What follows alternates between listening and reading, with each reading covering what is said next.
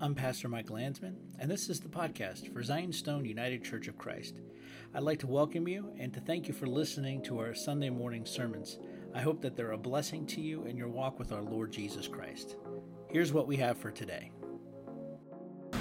So, last week we began looking at the Ten Commandments, and we dealt with the first four. And I jokingly said before we began the service, this will probably be my most unpopular series or, or, or set of sermons that I'll ever preach because we do not like to be told what to do. We do not like to be told how to live.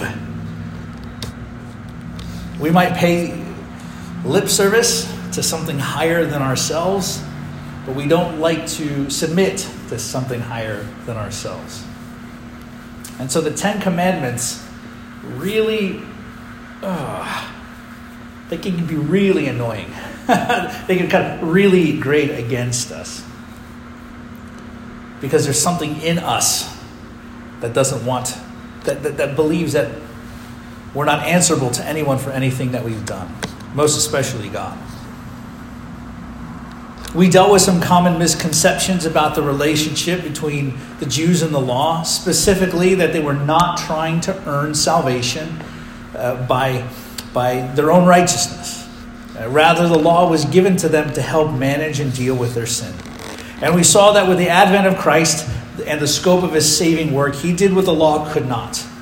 The law could not give someone the ability to keep it. But Christ, through his incarnation, death, and resurrection, gives us a new heart with the law written on our hearts, enabling us to keep it, as summarized in Christ's own summary in Matthew 22. You shall love the Lord your God with all of your heart, with all of your soul, and with all of your mind. This is the great and first commandment. And the second is like it you shall love your neighbor as yourself. On these two commandments depend all the law and the prophets. We took a look at the first four commandments as focusing on the interior, or we could even say our vertical life with God. And out of our relationship with God, our life with God, flows our desire to keep the final six. So many times when we struggle in our lives, we focus on external behavior first. We try to fix the exterior first. And then oftentimes we completely neglect the interior. But that's like imagine like turning on HGTV and pick one of the 40 million Property Brothers shows that are on right now, or Rehab Addict, whatever. Imagine if all they did was go to a house, a fixer upper, and what if Joanna and Chip were like, you know, the inside of this house is terrible, but we're just going to ignore it and make the outside look really pretty with the fake shutters, and we'll put the shiplap all on the outside, right? That would be ridiculous. There's no point in making the outside try to look good without first going on the inside and cleaning it up and fixing the plumbing and the electrical. Jesus said in Matthew 23 26, clean the inside of the cup and the plate, that the outside may also be clean. And with the healing Christ brings us, we are finally able to clean inside. And then our exterior life with others following these commandments becomes possible. And these commandments govern our whole lives. Nothing remains untouched. How we live is important, as how we live displays what's happened within us. Our relationship, our love for God, then shows itself out in how we treat others. And I think there's something to be said for the commandments being an antidote to chaos. Right? We see in the scriptures God taming chaos, right? All throughout the scriptures. Right? You, there's this language in Job and other places of God taming the Leviathan, which was like a, an old timey chaos deity. Yahweh is taking that chaos and creating order. He is God is rightly ordering everything towards its proper end. And the Ten Commandments are an antidote to chaos, I believe and they can serve to temper the chaotic swirling of human desire and behavior. So, the first commandment we're going to look at today, we're going to look at the last, the last few. Uh, so, number five honor your father and mother that your days may be long in the land that the Lord your God is giving you. So when we, we look at this commandment, we have to realize that, that in the ancient world, family was really important.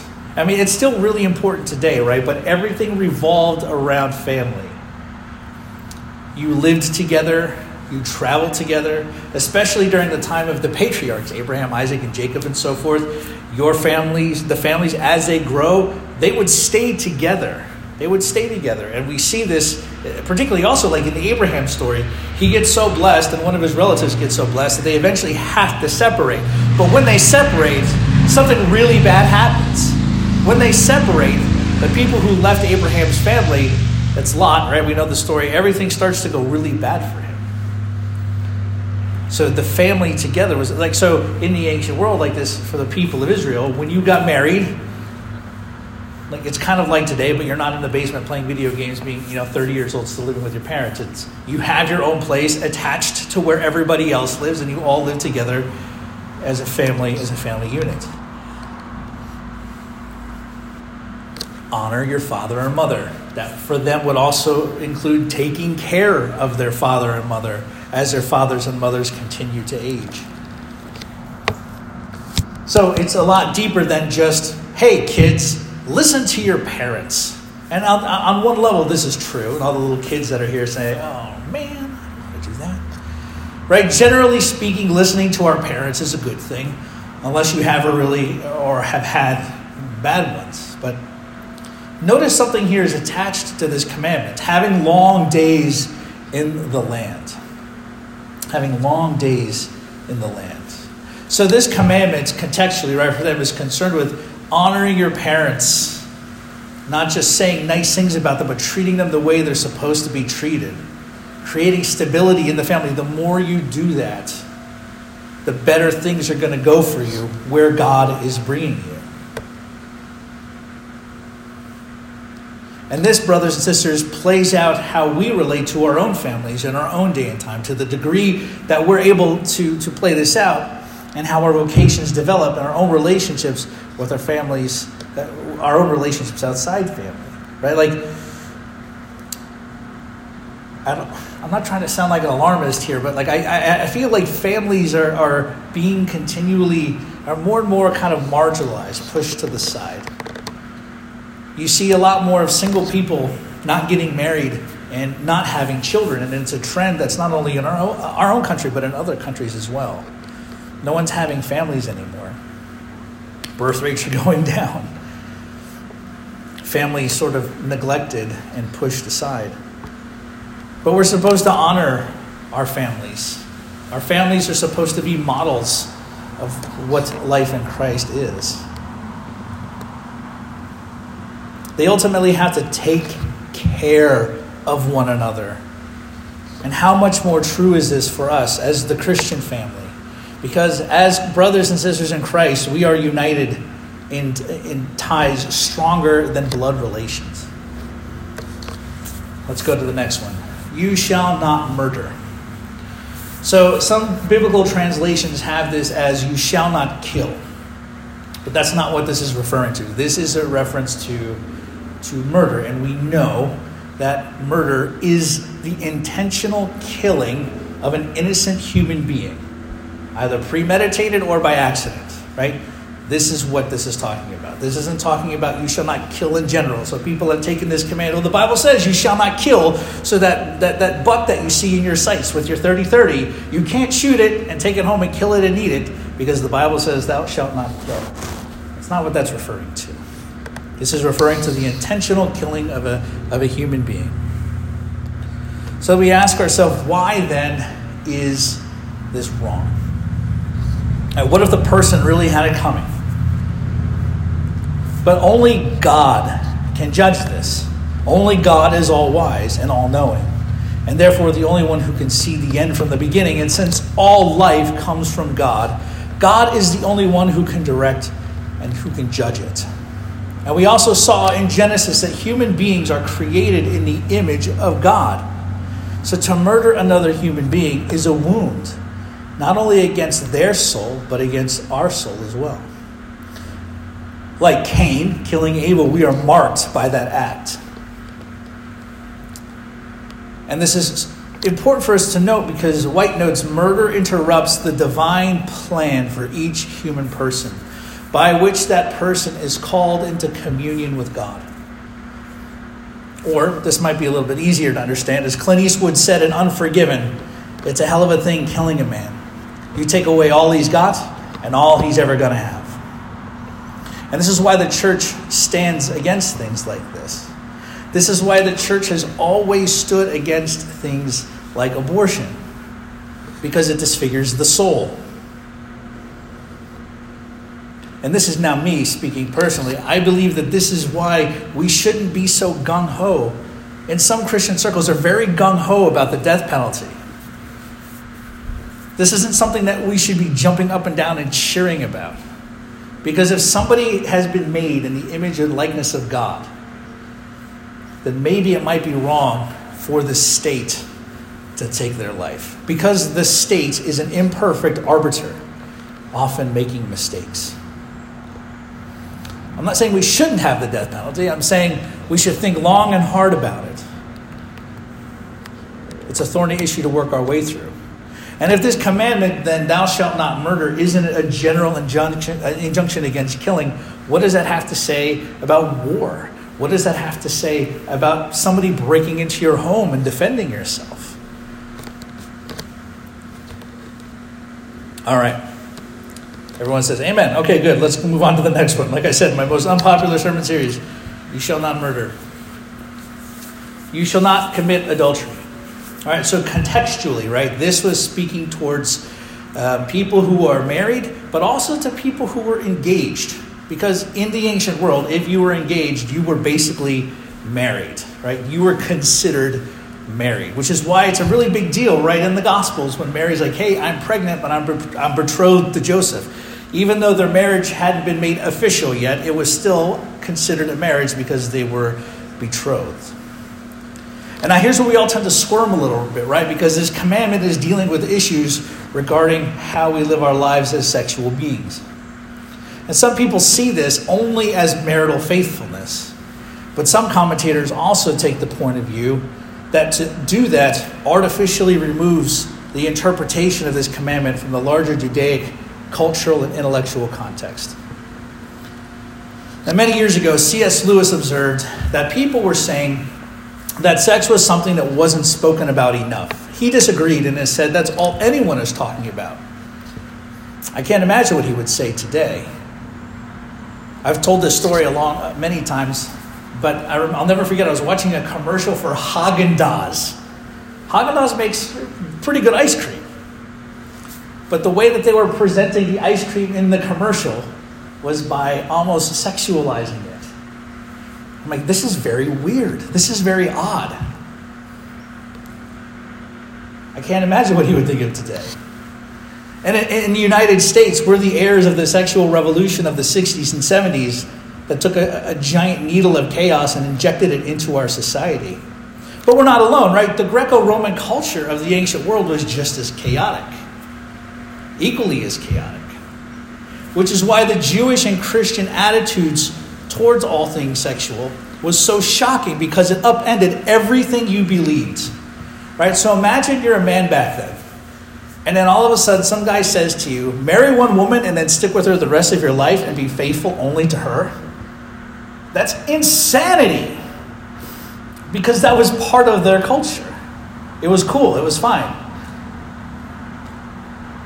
It was shocking.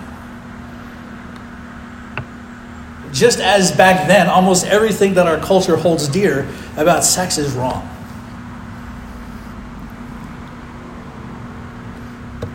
I grew up in a form of Christianity that was heavy on what's been called purity culture. Has anybody ever heard of purity culture? If you haven't, good, good. Don't Google it, it'll, it'll lead you down a rabbit hole. But purity culture was based largely on fear, and it messed up a lot of people in this regard and it pushed many people into doing the things it was trying to keep them from. But just because purity culture was garbage, it doesn't mean that for Christians, our sexual lives are a free for all. And that, that's what this commandment reminds us. The next one is, You shall not steal. So here we have a, what seems to be a pretty clear command to not take something that doesn't belong to you. And interestingly, it kind of presumes that private property is a thing. Take that, Marxists. However, all my hardcore Republicans in the audience could have said amen right there. You missed it. Sorry. Take that. However, this command, how this plays out, also has a wide range of implications. Right? So it's a sin for me to break into somebody's house and steal their TV. But is it stealing to charge more for goods and services than what they're worth? Is it stealing to charge insanely high interest rates, causing prices of what people need to survive, like cars and homes, to skyrocket? Is it stealing to keep people locked into cycles of debt they can never repay? Is it stealing when we have the means to help provide for others but keep it to ourselves? Yeah, I think we could say that's theft too.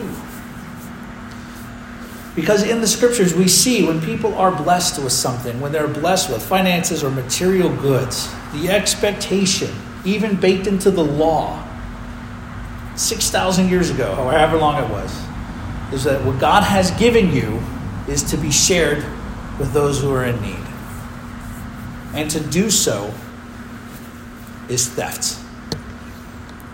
One of my favorite church fathers, um, oh, actually, I might be getting them mixed up, but there's two of them St. Basil and St. John Chrysostom. They were very, very big into. They're very big into justice before it was cool, right? St. John Chrysostom preached a series of sermons which has been collected in a book called On Social Justice. And when he says that, he's not talking about social justice as in right now, right? But he says if you have an extra coat, that doesn't belong to you. If you have extra food, that doesn't belong to you. It belongs to the person who needs it, it belongs to the poor. Right? So, with this command, you shall not steal, is also the expectation of Christian charity. The next one, you shall not bear false witness against your neighbor. Now, this is primarily a reference to legal situations. And I think the clearest case of this that we see in the Bible is when Jesus, right, when he's before the rulers and the Sadducees and the Pharisees, right, what does it say happened to him? It said that people came and they lied about him. It said that people said that he was going to do, he said things that he actually didn't say, or they misrepresented something that he said in that legal context. So, bearing false witness does touch on lying in general, right? But there's a, that deeper aspect of legality to it. And this is important for them back then because back then, you, you've heard the expression, right? An eye for an eye, a tooth for a tooth, correct? Okay, good. Janetta, Sean, thank you. I appreciate it. Good. So the, the way it worked was, right, if, if something you did caused the physical harm of somebody else, it would be the same thing would happen to you. And the reason why they, they worked things that way is because it mitigated revenge, it mitigated retribution, and it kept people from rising up and fighting against one another. But why this not bearing false witness is so important is because if you were a false witness, particularly like in a capital case where the punishment could be death, if you bore false witness against someone, and it was shown that you were the, that you lied about them in court, guess what would happen to you? The capital punishment that was supposed to happen to them falls on you. That's what's going on here in primarily in this text. You shall not bear false witness. But we could also say that this also speaks to lying and untruths. And lying destroys relationships as it erodes trust and like a mountain that's lost its trees, it's going to be washed away the next time it rains really hard. And this is true for relationships with our spouses as well as our friends and our neighbors.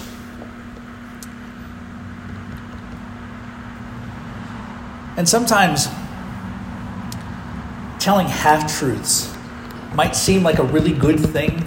Not giving somebody all the information might not seem to be a good thing. But it's probably not the good thing, a right thing to do, or a good thing to do. Have you ever been in an argument with your spouse and then only told them kind of part of the story, hoping that they won't get mad, and then realize there's much more to the story later on? I've done that. And you're all laughing. I know you have too.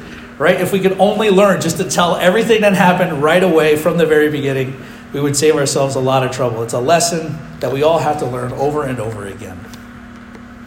Over and over again. But this, this not lying and this bearing false witness we even see this reflected in our own society. And, and, and I was going to use some concrete examples, but I figured if I did, people would focus so much on the people involved that they would miss the point entirely. So I'm not going to. But what I will say is Twitter and social media make this problem even worse. And conversation online is just getting worse and worse and worse as people misrepresent things others have said over and over and over again. And public distrust grows and grows and grows until we're all so mad at each other, violence flares. And finally, the last one, and all of you are like, finally. You shall not covet your neighbor's house. You not shall covet your not covet your neighbor's wife, or his servant, his female servant, his male servant, or his ox, or his donkey, or anything that is your neighbor's. So this one sort of sums up everything, right? Covetousness. If you're not, if you don't covet what's not yours, you're not going to try to commit adultery. If you don't covet, you're not going to try and, and steal something. If you are not covetousness, not covetous, you're not going to bear false witness to get something that you want. And if you have a home, be happy with it. Are you married? Don't wish you had somebody else's spouse. Have a, have a, a, car that gets you where you need to go in good condition. Don't covet somebody who has a nicer one. Because let's be honest, the more expensive ones, they break down a lot more than the cheaper ones. And that's true. That's true. A friend of mine had a BMW, and I remember he had to rebuild his whole engine himself in the garage because it was so expensive trying to fix a small problem. He, did, he had to do the whole thing himself. St. Paul says in Philippians 4 I have learned to be content, whatever the circumstances. I know what it is to be in need. I know what it is to have plenty. I have learned the secret of being content in any and every situation. Whether well fed or hungry, whether living in plenty or in want, I can do all this through him who gives me strength. And we like that, Philippians 4.13. We put that on our shorts and on coffee mugs. I can do all things through Christ who gives me strength. That's great. That's not what that's talking about. So if you see a, a Christian athlete or something with Philippians 4:13, it's great that he's got a Bible verse, but that's not what that means. When Paul says, I can do all things through Christ who gives me strength, he's talking about learning to be content in every uh, circumstance and situation in life. To be content when he doesn't have enough to be content when he does have enough, to be content when he's hungry, to be content when he's well fed. Because, as White notes, the human heart is capable of desiring a God who is infinite. Can readily become a kind of perverse mirror of God, willing a substitutive infinity that is not God. Which is why we need Christ to give us strength to be, to be content in every situation, keep, keep us from covetousness. In other words, we as human beings desire an infinite God. But instead of turning towards the infinite God, we desire substitutes that draw us away. And that's what covetousness is that, that strong desire for what is not rightfully ours, pursued at the cost of everything else. So, thank you all for staying with me today. We covered a lot of ground the past two weeks uh, but we needed to give it its proper its proper due. And so we see in these final six commandments a way that we can order our exterior life once our interior life is placed in order. And we see that these commandments are holistic. They are meant as guides for us in, in every area of our lives, right? God cares about our familiar relationships and friendships. God cares about our sexual lives. God cares how we treat one another as human beings. God cares about the inherent dignity we all possess, being given time and space to flourish according to the pattern He has set for us. God cares about whether we live in order to find our place in His purposes. The Ten Commandments mean, we want to summarize all of this stuff, that we're answerable to God. We are not our own. If we claim to be Christian, then we are to live as Christians, not as pagans masquerading as Christians. The commandments mean the origin of the standards of our behavior ultimately have divine origin. The commandments mean that there is a reasonable expectation that we need to be obeyed. And when looking back at the Ten Commandments, we can even see something of Christ in them. Like where it says, honor your father and mother, we see Jesus doing that often in the Gospels. And in John 17, 4, Jesus says, Father, I glorified you on earth, having accomplished the work that you gave me to do. And now, Father, glorify me in your own presence with the glory I had with you before the world existed. Jesus bring honor to his Father. Right? You shall not murder, you shall not bear false witness. When given the chance to have a woman stoned for adultery, Jesus forgives her and sends her on her way. And in fact, Jesus himself allows himself to be murdered. And he allows charges to be brought against him unjustly, as well as suffering the injustice of that false witness and the penalty of that false witness. And the people who brought those false charges against Jesus, they got away with it. You shall not commit adultery. Jesus is the model of virtue and human chastity. Through his chastity, he sanctifies our own. He is the chaste bridegroom of the church. You shall not steal or covet. In the gospel, Jesus had a disciple who actually was a thief, who actually did steal. But Jesus himself models the virtues of not being attached to things, about being content in his circumstances. Matthew 8:20, Jesus said, "Foxes have holes and birds of the air have nests, but the Son of man has nowhere to lay his head." Jesus did not desire anything to the detriment of his relationship with the Father. All this to say, Jesus walked in love. When we rightly love God, we can love ourselves. And when we rightly love God, we can love our neighbors. We can love our friends and family. And we will find that we will be following the Ten Commandments already because we're not lugging them around on stone tablets anymore, but they are engraved by the finger of God in our hearts. Thanks for joining us for today's podcast. This is Pastor Mike Landsman, and if you have any questions about anything you heard or would like some more information about our church, feel free to email me, malandsman at gmail.com. You can also find us on Facebook, Zion's Stone UCC, or our website, zionstoneucc.com.